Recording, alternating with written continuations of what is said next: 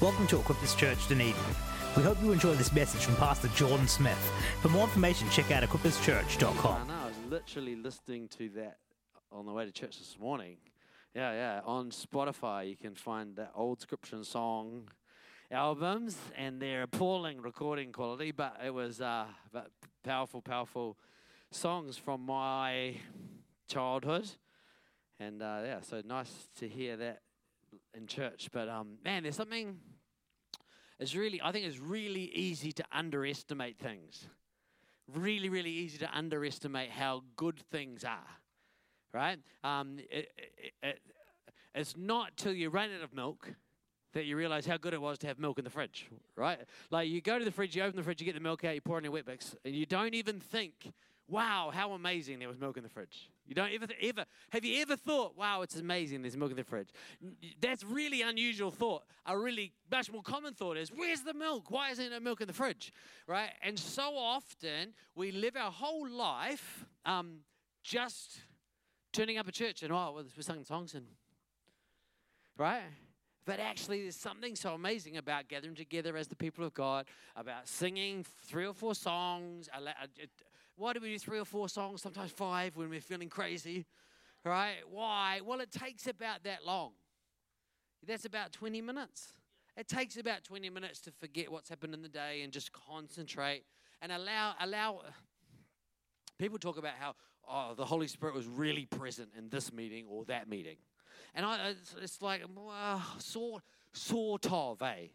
Sort of, but it's much more uh, maybe a more I was going to say correct, but maybe another way to talk about it would be wow, in that meeting, I became much more aware of God's presence than I ever have been before, right? And so it's not so much that God suddenly was bigger that day, right? Because, you know, one of the things about God is He doesn't change, but one of the things about us is that we change, right? And, and we, we're thinking one thing one day and another thing the next, but God's actually always there, always available. And, do you know, I think. I think there, there's not many habits in life that you need to put in place to be successful. Spend less money than you earn, right? Doesn't matter how much less, right? Even if it's a dollar a week less, you'll be fine. As long as you're spending less than you earn, you'll be fine financially. Yeah? Right? Uh, eat well. Yeah. Get some sleep each night for most of the night. For most of the time it's dark, you should be asleep. Right? That's probably the, the rule of thumb. Do a little bit of exercise. Yeah, stretch your legs, get some fresh air. So there's not many rules that make you be successful, but I reckon one of them is, is be part of a local faith community, be part of a church group, right? Be, and be how. When sometimes you think, well, how connected do you, how committed do you have to be at church for it to work? So I tell you how committed you have to be for it to work. You have to be committed enough so that people notice when you're not there right that's how committed you need to be if you just if you don't turn up enough for people to get to know you and if you're not sort of I was talking to my son recently because he's just shifted to a new city for study. And I said, for the first month, you have to pretend to be someone who's really confident and push into conversations. Just rudely push into conversations until you get to know people. Then you can settle back in to who you are and how you like to operate. But you sort of have to start with leaning in a little bit, don't you? Maybe there's some people who've been here a long time and you need to get back to pushing into conversations a bit because you've got a bit comfortable uh, and get connected in a way so that people know when you're not here. You know, um, when uh, my siblings and I used to still live in the same city, my mum used to make us all go around to their house for dinner one night a week. And we used to all go because that's cheaper to eat there. Uh, and the food was better, right? The food was better, and uh, and so we'd go. Um, but no one, mum, mum never sort of checked up, like she never did like a roll call. Who's here and who's not? No one ever had to be there. But if someone wasn't there, then we would notice right? Because we're connected. And church is, church is an extended family. It's not the same as your family, it's an extended family. Uh, and we should notice when we're not here. People should notice when we're not here, and we should feel connected. So hopefully, you can find a way to feel connected uh, in church. Amen? Very cool. I think I've got some PowerPoint, which is cool. Um, I've got a photograph here of my family. For those of you who haven't met me before, I'm from Wellington, and this is my family. Uh, almost all of them. My daughter was away, but someone photoshopped her in. Uh, there she is, there at the back, and that's not to scale though. That's not to scale. She's actually very, very short. Uh, yeah. So my wife Chrissy there in the middle, she is five foot two. She's not five foot two, but that's the lowest number anyone will say, right? So she, yeah, yeah, yeah. And then my daughter is five foot two as well, but she's shorter than her mum. Right. Uh, so anyway, my two daughters, uh, Lucia, Lucia's the little one, and Maddie's our oldest daughter, and then Austin on the left, and Elliot on the right, and that's us. And uh, we've got a scripture that we want to read. Is that okay? I've got it here on my phone, um, and it's Luke chapter 15. Um, and uh, normally, if you've ever heard me speak before, normally I like to keep it organized enough, not too organized. I don't, the main thing is I don't want to be bored by my own sermon, right? So that's my main thing. If I'm not bored, well, I'm happy. If you're bored, I can't do anything about that. But as long as I'm not bored, it's all right. Um, and I like to try and keep it practical things I, I, I, really like things to be practical and helpful like uh, the worst the worst case scenario for me is that someone leaves church and they say oh it was a bit boring I was like, oh, it doesn't. How can you make God boring? That was a good effort, you know. Uh, it was a bit boring. That would be that would be terrible. Or or it was like, well, it's a bit irrelevant, right? When we're talking, we're gathering together to worship, and we're gathering together to, to engage with the source of all things, right? So it's pretty relevant right? So sometimes we work hard to make it boring and we work hard to make it irrelevant. But the truth is, it shouldn't be boring or irrelevant, right? Um, but today, um, I really feel like, um, and this is not my normal style, I really feel like God wants to communicate his heart to people tonight. He wants to communicate his heart, right? Because I, I think that we're in a really unique window in history. I think that it's been pretty interesting. Um, historically, things have been really interesting. I think historically things are always interesting, but there's been huge amounts of disruption in the world.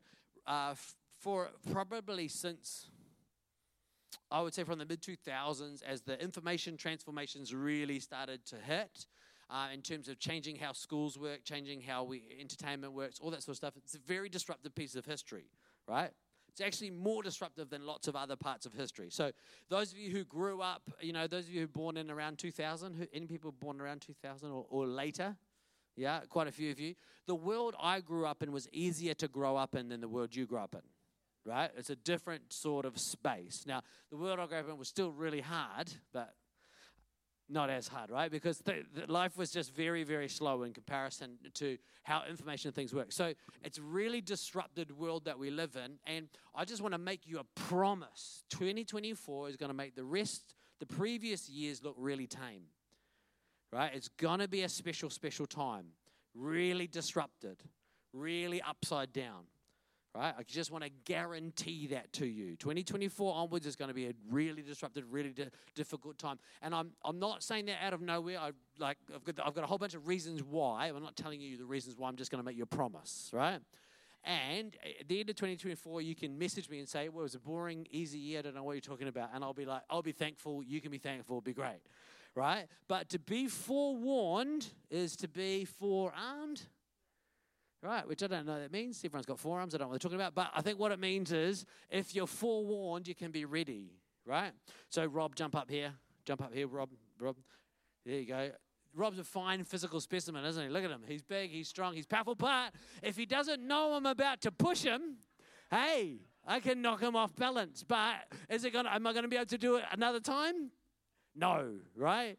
Yeah, grab a chair, grab a chair, right? So here's the deal we're not, I'm not making a prophecy and I'm not being a futurist, right? It's not my game. Neither of those are my game. My game is to just tell people, hey, there's a lot of CARAP coming, right? It's all coming, right? And, and, and if we think we're just going to cruise through whatever we're doing, we're going to we're going to get knocked off balance, which is not the end of the world, eh?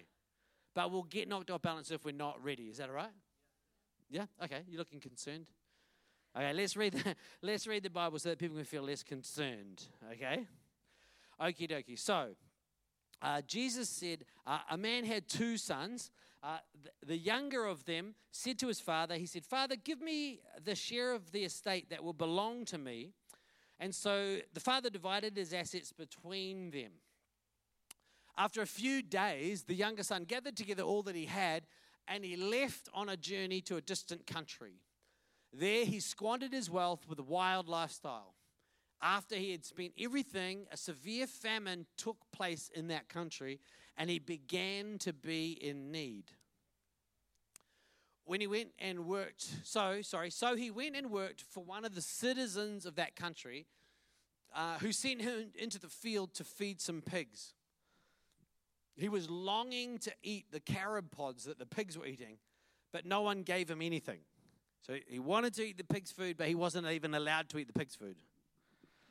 When he came to his senses, he said to himself, uh, How many of my father's hired workers have got food enough to spare? But here I am dying from hunger. I'll get up and I'll go to my father and I'll say to him, Father, I have sinned against heaven and I've sinned against you. I'm no longer worthy to be called your son. Treat me like one of your hired workers. So he got up and he went to his father. But while he was still a long way off from his home, his father saw him and his heart went out to him. He ran and hugged his son, kissed him, and then his son said to him, Father, I've sinned against heaven and against you. I'm no longer worthy to be called your son. But the father said to his slaves, Hurry, bring the best robe, put it on him put a ring on his finger, sandals on his feet, bring the fatted calf and kill it. Let's eat and let's celebrate because the son of mine was dead and he's alive again. He was lost and he was found, and so they began to celebrate. Right? Pretty cool story, right? Who's heard the story before? Quick, a quick show of hands if you've heard story before. It's usually called the, the story of the prodigal son or the lost son, and it's part of a triptych, three stories together, and it's Jesus explaining why. It's actually Jesus' way of explaining his own behavior. So Jesus was hanging out with all sorts of people who didn't really deserve his, his presence.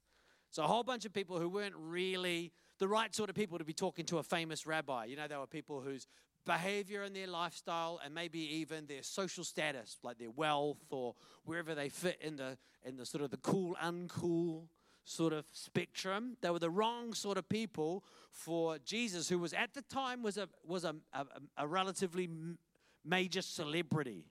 Right? Massive crowds following him, and he could choose who he hung out with. And he hung out with people who were sort of needy, uh, unclean from a religious perspective. They didn't fit in. They hadn't done all the things they needed to do so they could be in the, you know, be able to worship. They were sort of distant from. Uh, from God, and they're, they're, probably even people. Uh, the Bible talks about the tax collectors, so they were sort of political outcasts and sinners. So there were people who were just behaving badly in a way that dishonored God, and Jesus would still spend time with them and he would interact with them. And the, the religious people of the day were like, Who What are you doing spending all this time with these people who don't matter? Spending all this time with these people who are far away from God, spending all this time with people who are unclean. And Jesus told these three stories. He told the story of the lost sheep, the story of the lost coin, and then this story of the lost son. And it's Jesus really revealing to us how God works and who God is and how he operates in the world. And the, the first thing we've got to realize, I think, about God is that God is really big. So I've written some points down. Uh, God is big. um, true. This is like Sunday school, right? We learned this one in Sunday school. My God is so.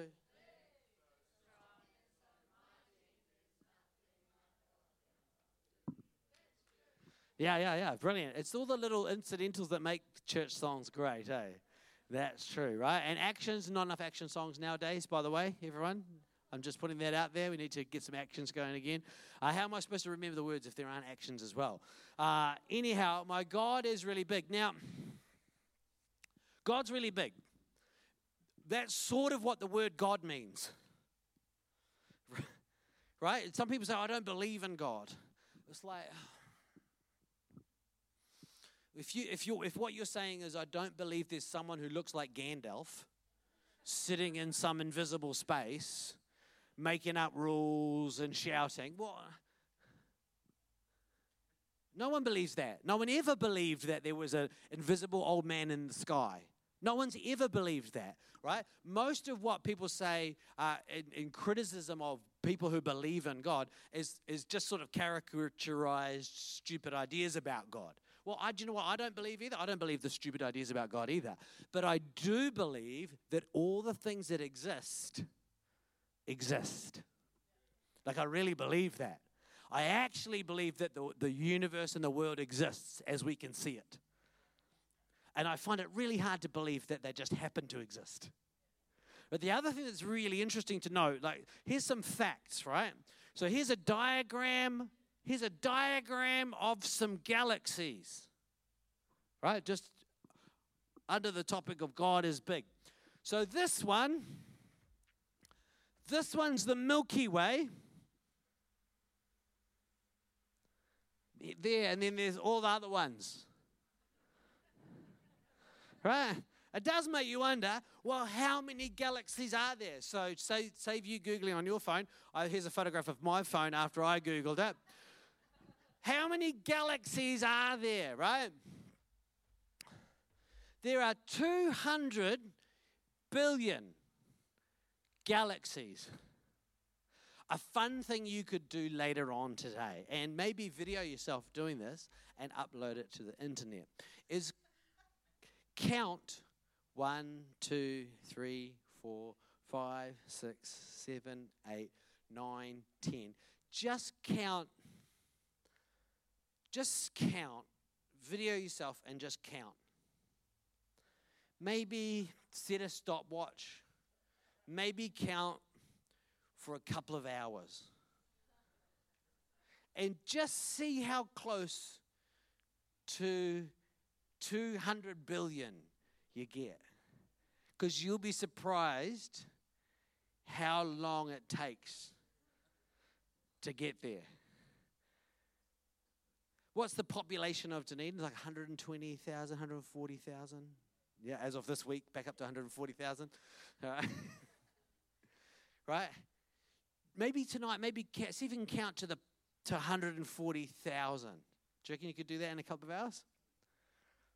You know you can't, right? So we can say a number like that, 200 billion galaxies, and you can think, well, whoosh, well, one of those is the Milky Way. But how big is each galaxy? And I Googled that for you as well. How many stars in a galaxy? Around about, if you average it out, about 100 million stars in each of the 200 billion galaxies. So, in terms of the, a star, so a relatively small star is this one we call the sun. Right? So, Nick, tomorrow, have a look at the sun. Just look at the sun. Get a feel for how big it is. Right? And then just remind yourself that's one of about 100 million. In fact, there's actually probably more than 100 million stars in the Milky Way. It's, right? I've, th- I've seen numbers up to 400 million stars in the Milky Way, but on average, 100 million stars per, mil- per galaxy. 100 million times 200 billion right? That's the si- currently our understanding of the size of the physical universe, right? So when we say God is big, we've got the Sunday school song, "My God is so big," right? Which is which is true, right? That Sunday school song will never stop being true.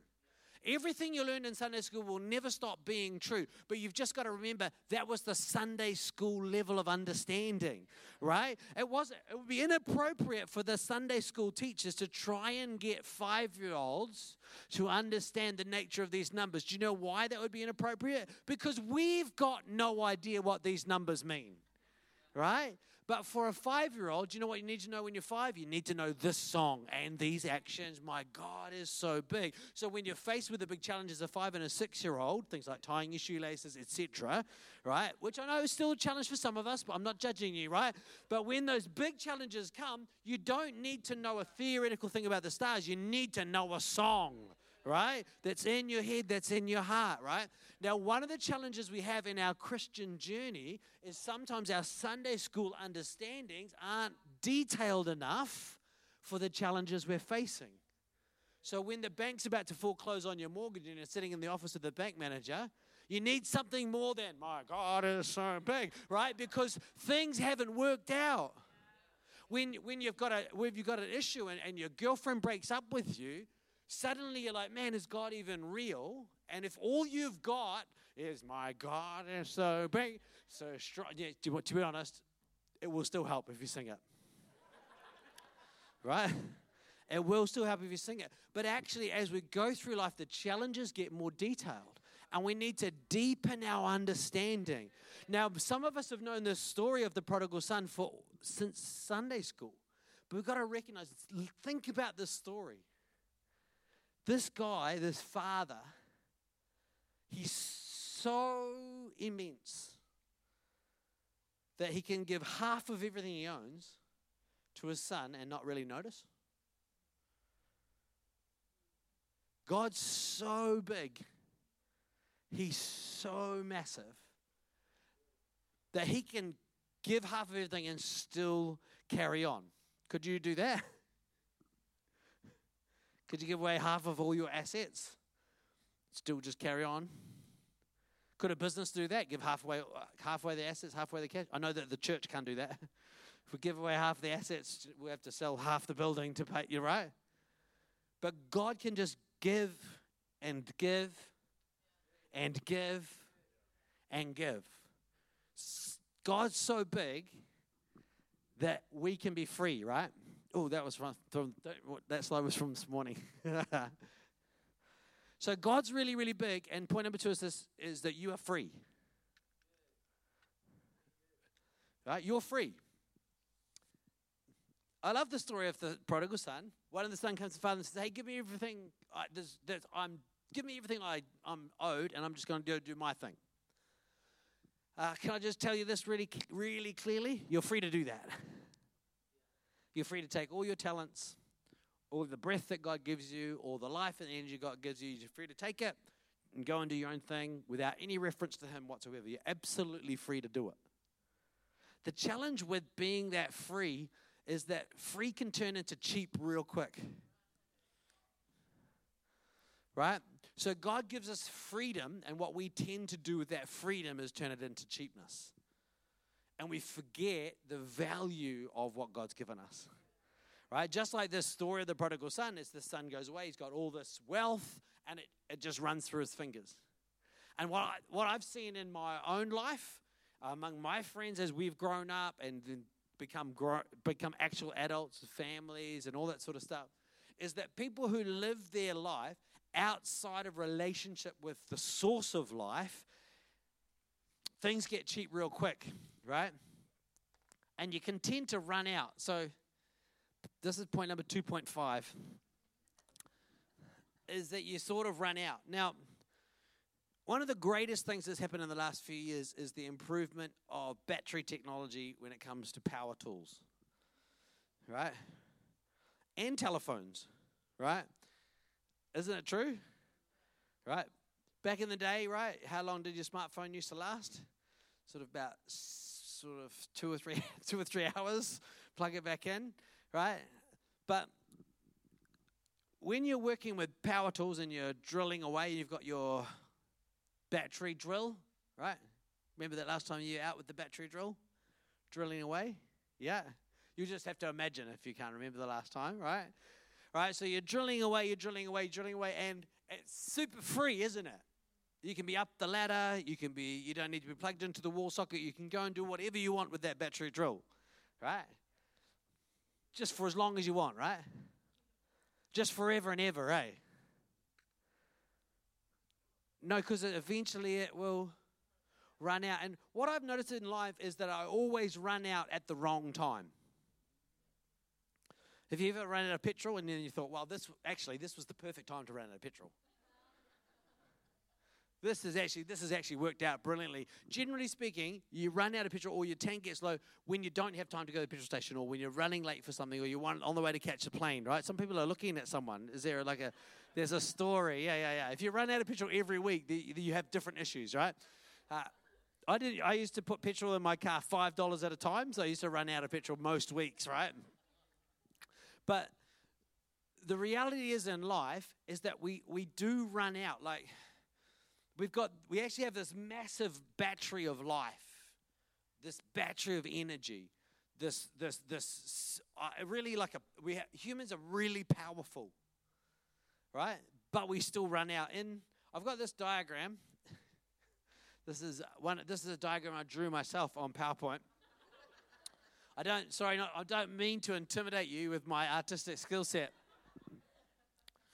Um, one of the things we teach in workplaces, because one of the increasing challenges in lots of workplaces is a grow, there's growing impact from what's called burnout. So uh, there's a study from the US that uh, across the US, when people self-report in the studies, they self-report at 50%. So 50% of people self-report symptoms of burnout.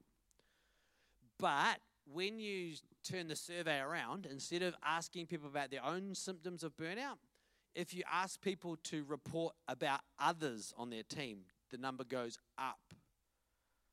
Right? So when people are self reporting, it's like 50% when they're reporting about where is their team that they're part of, where is everyone else at. So it's reporting things like when, when you start to run out of emotional energy, that means you lose uh, tolerance, patience, um, those sorts of things. You lose flexibility in your thinking, your problem solving ability. So it's a real problem in the medical space because they need to be tolerant, patient, and solve problems. So when there's burnout happening and people are emotionally drained, so what it means, burnout, it means that tank gets really, really low. Um, so when people are self-reporting those symptoms, 50%, when they're reporting on, hey, everyone else is, yeah, there's a drop in patience or tolerance or people's flexibility of thinking is disappearing, it's at 75% for health workers in the US, right? So, because of that, this little diagram is one that we teach all the time, right? So, um, your energy levels are a bit like your bank account, right? So we've no one's got unlimited money, eh? I'm just looking around. You don't, right? Okay, I knew that was a joke. I'm always I'm wanting to meet the people who have unlimited money because I will be your friend. Um, but so far, everyone I've met has a limited amount of money, right? You have a limited amount of money, so when you're managing your money, this is a free financial seminar as well, right? But I just want to, I need to give the disclaimer: oh, this is not financial advice, right? But anyway, but it is pretty good financial advice. Um, when you're managing your money, you need to know how much is coming in, right? That's usually pretty easy to figure out because it's not much, right? But there's money coming in, right? The next thing you need to know is how much money is going out. And can I just make a promise for you? It's the automatic payments that will kill you, right? How much money is going out, right? You're at the dairy, you're trying to buy a pie, it declines. It will be because of your Netflix subscription, right? You're like, I had money in there this morning. Yes, you did. But the people at Netflix have decided they'll take it off you. Now, Knowing how much is coming in is easy, right? Knowing how much money is going out is actually a bit tricky. You do need to keep an eye on it because there's more than one money out thing, right? The tricky part about money is also you have to know how much is in there, right? Now, your emotions and your internal energies, your spiritual energies work in a very similar fashion. Certain things fill up the tank, you with me? And certain things empty the tank out, right? And the sort of things that fill up your tank are different than the sort of things that fill up my tank. The sort of things that empty your tank are different than the things that empty my tank. Knowing what fills up the tank makes you feel good, that energizes you. That's actually, you can usually, it's pretty easy to identify what those things are. So for me, going for a mountain bike ride, um, uh, hanging out with friends, drinking, uh, uh, drinking, hanging out with friends, eating a barbecue, drinking fizzy drinks of all kinds, right? That's actually something that fills my tank, right? That I feel energized doing that, right? Now, but things that drain your tank, uh, there's a bunch of things that might drain your tank, like difficult. Uh, some people just find people stuff real draining, right? Really, really draining. Some people find awkward, awkward situations really draining, right? Or uncertain, lots of uncertainties really draining. Lots of things to worry about is really draining, and it, it uses up lots of energy. So a lot of what we've been dealing with across the last few years with, with the COVID thing and then looking into things like cyclone rebuilds and all that sort of stuff is not just what happened, but all of un- uncertainty around it. Okay, are you with me? So knowing how much is in there is important. Knowing how much is going out is important, and then and, and, balancing that out and managing that's really important. Because have a think about hmm, what what fills your tank. Have a think about it. So for me, going getting out in the fresh air, having some friends over to my house, that fills my tank. But it also uses up some energy. Right? So there's this place you can get to where you don't have the energy you need to do the things that will give you more energy. Right? This is what so this is what we teach people in hospitals about burnout. You've, you've got to be really careful of getting to that place because that's like being in overdraft at the bank, or it's actually more like owing money to the mob, right? Where you can't you, you can't make your you have to borrow money to make the payments on the debt you have, right? That's when you're in a real financial problem and we can get into an emotional state like that. And I want to just point out to you really clearly there's really strong evidence you can get into a spiritual state like that, where you, you, you've run out of the juice of life. Right? Now, what is the juice of life? Well, I would suggest to you it's the presence of God in, your, in you. So, when God creates mankind, if you remember Genesis chapter 1, where we're talking about Sunday school stories, what does God do? God fashions the man out of the dirt. Right? It's the first world's first sandcastle. God fashions man out of the dirt and then he breathes life into the dirt. And so the way the ancient people who wrote those stories, the way they've understood human existence is that we're made out of the same stuff as animals because God brings the makes the animals out of the dirt as well. They come up out of the dry land, and then He makes fashions man, and then He breathes life. So we're made of the same stuff, but we're indwelt by a bigger spirit, right? And that's the bit that has kept philosophers and people busy forever. Is what is this thing that makes us conscious at such a higher level? Self conscious and self aware. That's the sense of God's presence within us, the sense of His, of his life within us, our, His life enlivening our bodies, giving us, making us a living soul, right? And the point I made was this is that you will run out. We can't live our life filled with energy and power if we're disconnected from the source of life. And when we're disconnected from the source of life, it feels like everything's going fine, doesn't it? Like you don't have to you don't have to drive along and you shouldn't drive along with the petrol thing in the right? Because there's a tank. You fill up the tank and then you can drive along right? A lot of our own energy and effort in life is much like that. We, we, we, we become we're filled with the spirit of god and then we move through a life of purpose but we run out right? And you can see that in the story of the lost son. He runs out at just the wrong moment right he runs out and then there's a famine in the land so he runs out at the same time as everyone else is running out. I think the challenge we've got in the world, the challenge we have in life is that when we run out, everyone else is running out at the same time. And we can look at all the problems in the world, but we've got nothing to offer. Whereas the opportunity we've got is that can we live a life that's filled with God? so that we have the energy that we need, but also we've got something that we can give to others, something we can pour out for others, right? So the son runs out at the famine, and then he has this understanding, and he says to himself, Well, in my where my father is, even the slaves are eating better than the pigs here. And I'm not even able to eat as well as the pigs. So there's an interest, it's an interesting little picture there of probably, I think the, oh, sorry. The picture is of the man, the son leaves the father's house, travels to a far place, and then there's this descent to the point where he's envious of the pig's food. Right? and I think it's definitely worth recognizing that we can live our life in such a way as that we descend. That we're actually living at the level, at an animal level, rather than uh, at a spiritual level, right? Because we're made of the same stuff as animals, and it's, it's God's spirit within us that elevates us. You, you don't need to read much history to see what happens to societies that disconnect from the spirit of God at, at, at every level when there's a total disconnection, there's a total breakdown in those societies. And we, we, we, that can happen at our individual level and it can happen at a community level as well. But we need to remember that God is gracious, right? Um, what does the in the story of the lost son, the son's returning home and the father sees him coming and runs to him and embraces him. Once the son recognizes how he needs to return, the father reaches, runs and reaches out and embraces him.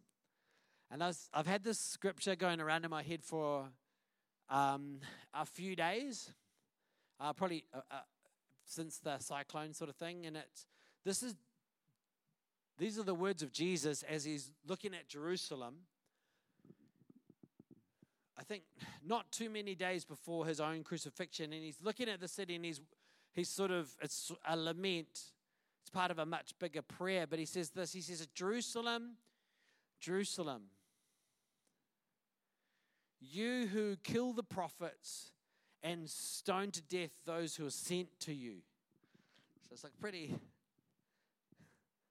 quite serious, eh? So it's God looking out over the city and he says, Jerusalem, Jerusalem, you've just, you've, you've, the word of God's come to you and you've killed it. Right? And I, th- I think of that story of the lost son and I think of this. And I think there's the lost son, and he's feeding the pigs, and he has this realization I could return home. Ever had those thoughts? Oh, maybe I should, maybe I really should pray about this. Or maybe I need to shift my behavior. Maybe I need to change my friend group. And then you kill it. Right? That thought comes, oh, I can reach out to God, but then you're like, oh, no, I can't. Right? That's this, I think that's this thing. that God's word comes to Jerusalem and then Jerusalem kills the prophets. And then this is what Jesus said I keep reaching out to you and you keep killing the prophets. And then he says, I've longed to gather your children together as a hen gathers her chicks under wings, but you wouldn't let me do it. I just love, I just love this picture. If God was like a human, it wouldn't read like that, eh? It would say, Jerusalem, Jerusalem, you killed the prophets, now I will crush you. But God's heart is here's Jerusalem, this city that keeps turning its back on God. Or if you think about that son who's turned his back on the father and then his heart is to return. The Father's heart is to run and gather. Jesus' heart is to gather Jerusalem together, protecting it, nurturing it. And he says, Look, your house is desolate, for I tell you, you will not see me again until you hear, Blessed is the one who comes in the name of the Lord. Sometimes we get confused about God because we think God can never forgive me for where I'm at, or I've wasted my opportunities, or I've, I'm too far away, or I've turned my back.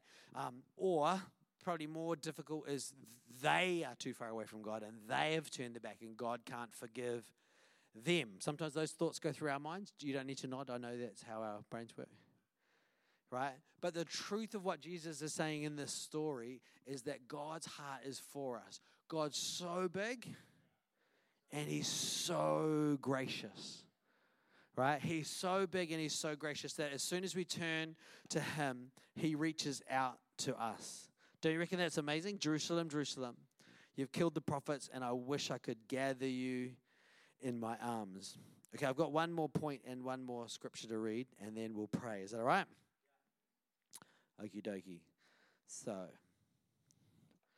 so God is gracious, and then point number three point five, he, He's more gracious than you think. Right? Maybe I can read this to you. It's a psalm, and maybe maybe you could close your eyes and just reflect on these words. Right? Praise the Lord, O my soul. With all that's within me, praise His holy name. Praise the Lord, my soul. Don't forget all His kindness He's the one who forgives all my sins. He heals all our diseases.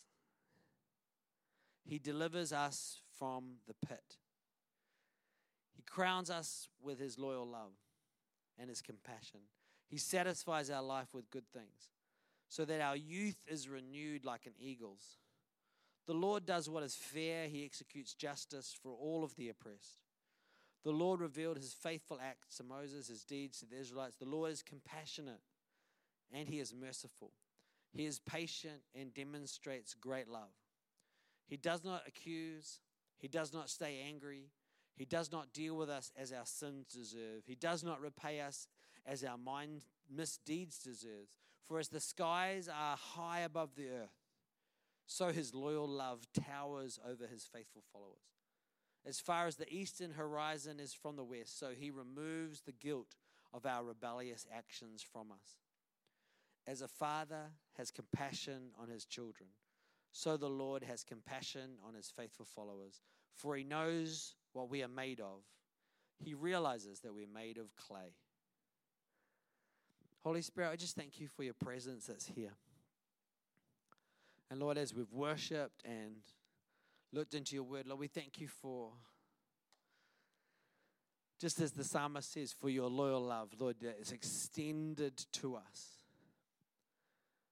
Lord, I just pray for everyone here this evening, and I just thank you that wherever we are at, we can return to you.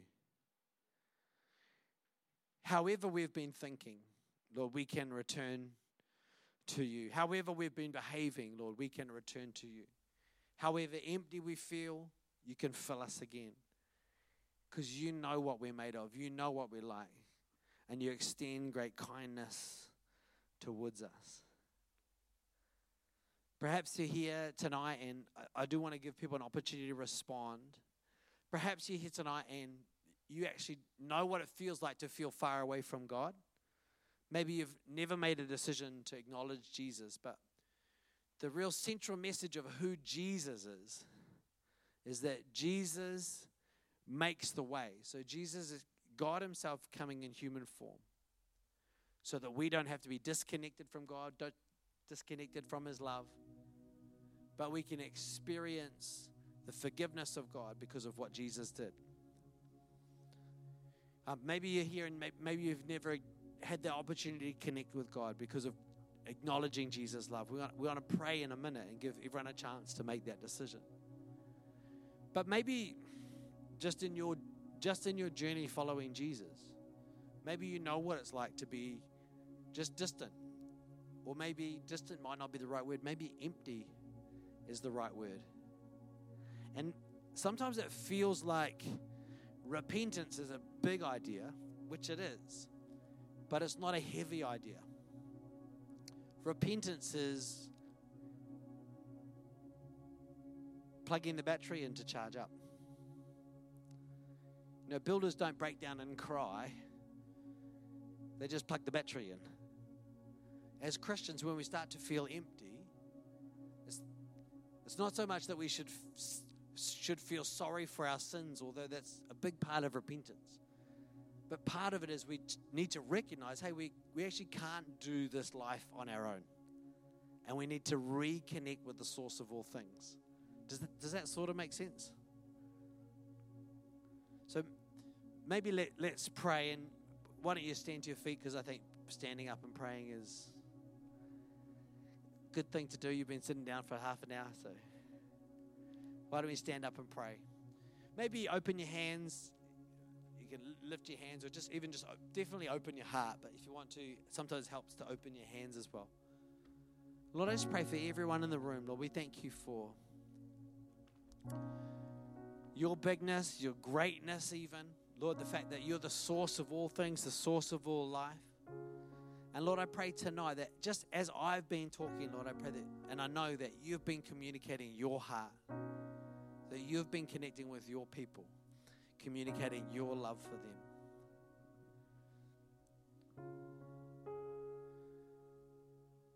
For everyone who's feeling, who's feeling those feelings of maybe emptiness or distance from you,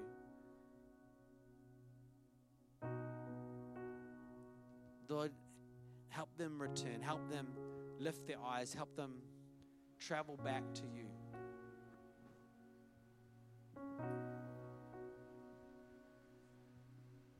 Just as you're standing there, just even, I guess imagine's the right word, or sense God's presence. Filling you again, filling you, I guess, anew.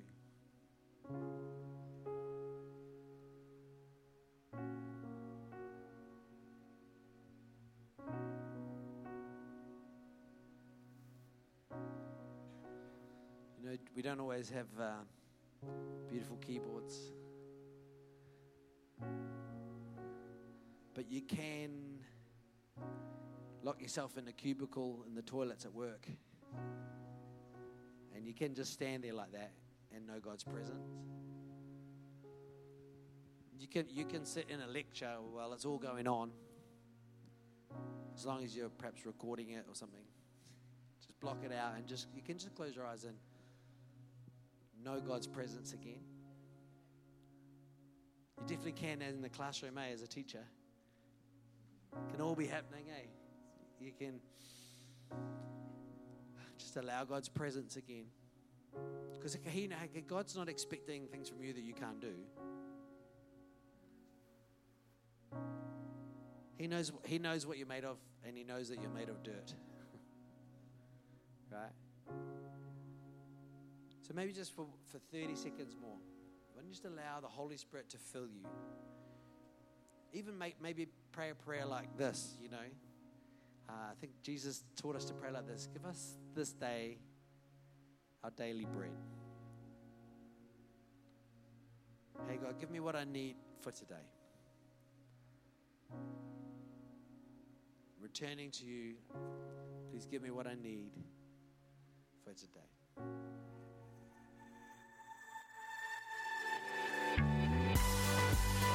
Thank you for listening to this message recorded live at Equippers Church Dunedin.